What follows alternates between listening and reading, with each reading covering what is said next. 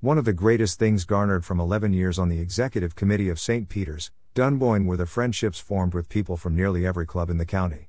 And plenty outside of Meath as well. Now read on. Yes, there are a few clubs in particular with which special affinity will forever be maintained due to the enormous impact members thereof have had on my life. In some cases, maybe without even knowing it. Atop any such amalgam would unquestionably be Dunshaughlin. From a certain perspective, it's entirely fitting that the situation is such. Given that one grandfather was born in the workhouse in 1914 and the other worked behind the counter in the Arch Bar. Aside from that, the folks would have had great friends in people like Anthony Gogan, Larry O'Brien, John Sullivan, Nick O'Brien, Jerry Flanagan, and Fergus O'Rourke, to name but a few. Many of whom, or their descendants, yours truly became good friends with over the years that followed. That's one hell of an understatement. What could never have been envisaged, though, was just how strong the bonds have become. Sometimes, though, sport matters so much more than the eventual outcomes of what goes on between the lines. Never more so than for the occupant of this seat. In this web space, no secret has ever been made of the difficulties yours truly has encountered with mental health over the years. Or, for that matter, the immeasurable role sport has always, and God willing will continue to, play in staving off the most grueling effects of same most basically due to the people encountered along the way. With representatives of three clubs in particular proving invaluable confidants and sources of strength at times when the dreaded black cloud was at its most suppressing. At the moment, those in Dunshaughlin and Donaghmore slash Ashbourne are to the forefront of my thoughts. Following the sudden and untimely passing of Ger which has caused indescribable shock and very deep sadness in the sporting and wider community. Dual stars in sport may be a dickling species, in GAA terms at least, but there have been many instances of sporting crossovers. For example, trailblazing pugilist Katie Taylor is also a gifted footballer, hurling legend DJ Carey was a talented handball player and golfer, and former Mayo football star Liam McHale also displayed particular acumen as part of a great Ballina basketball team.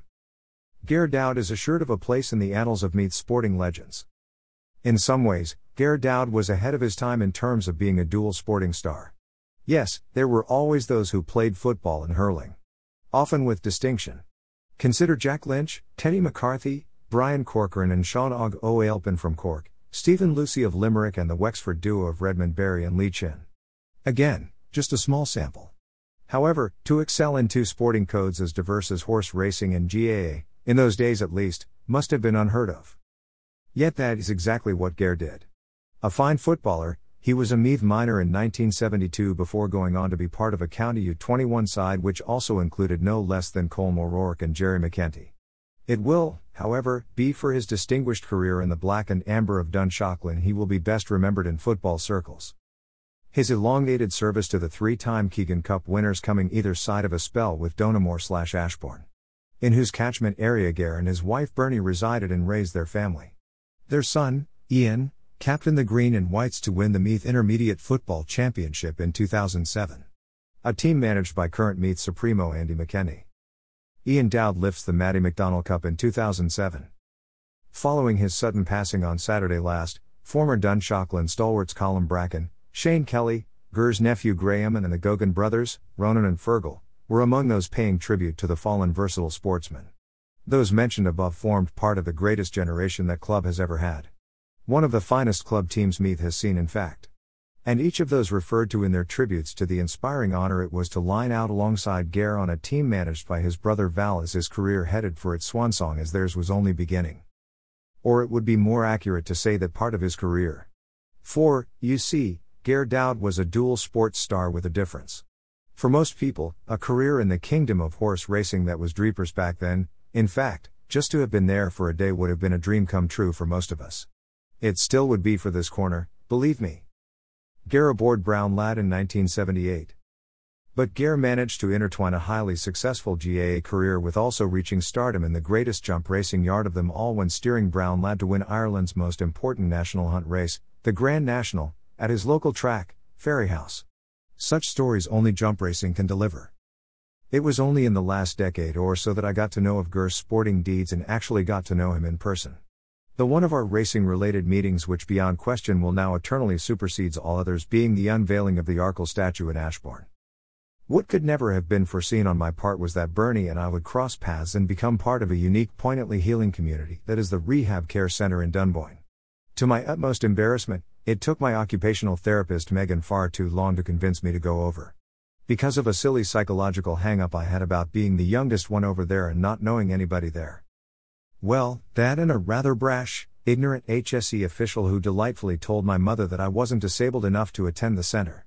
Thankfully, Megan is representative of a more forward thinking breed in the health service because persuasion to get me over there has quite literally been a lifesaver for me.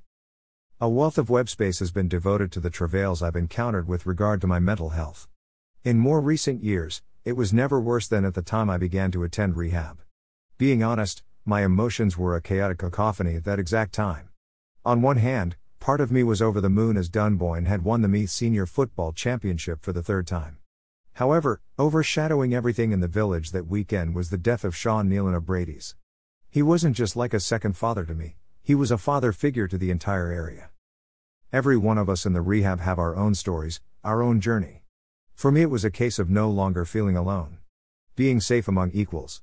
The moment I rolled in the door, the late, great Donny Fitzpatrick took me under his wing and immersed me in the center's family. That is exactly what my fellow service users and the staff of the center have become to me a second family. When Donny passed away in July 2019, it was accepted among all of us that we had lost the father of our place.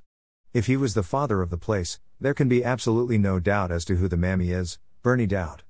On my first day in the place, I was directed towards Bernie as the lady who collected the subs for lunch. It quickly became apparent, mind you, that the grub money was only a fraction of the Dunshaughlin natives' contribution to our escape hatch. From getting stuck into all the activities that make up life in the center, most especially in her beloved garden, to leading the fight in the whatever battles need to be waged on our behalf. Personally speaking, instantly once I started over there, it was clear her enthusiasm was infectious and so easy to feed off on days when playing into the wind. More than that, once I discovered she was Ger's wife, we'd found our common ground, and the conversation always ended up in the same place. And so shall it always be. Even though it is our turn to support Bernie and her family in their time of grief and sadness. May they take solace in knowing the memories and legacy of Ger Dowd will live on as long as the stories of Dunshaughlin GAA and Dreaper Racing and Brown Lad are told. No doubt himself and Nicky O'Connor and Liam McLaughlin are casting a keen eye on matters on the gallops up yonder. May you rest in peace, Ger.